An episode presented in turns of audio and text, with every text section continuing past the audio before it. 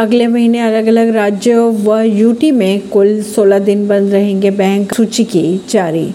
अगले महीने की अगर बात की जाए तो अलग अलग राज्यों व केंद्र शासित प्रदेशों में त्योहारों, रविवार और दूसरे व चौथे शनिवार पर कुल 16 दिनों तक बैंक रहेंगे बंद। में श्री कृष्ण जन्माष्टमी, वरसिद्धि, विनायक व्रत, गणेश चतुर्थी, श्री नारायण गुरु समाधि दिवस ईद ए मिलाद आदि शामिल है। दिल्ली में शनिवार और रविवार सिर्फ़ अट्ठाईस अगस्त को अवकाश रहेगा।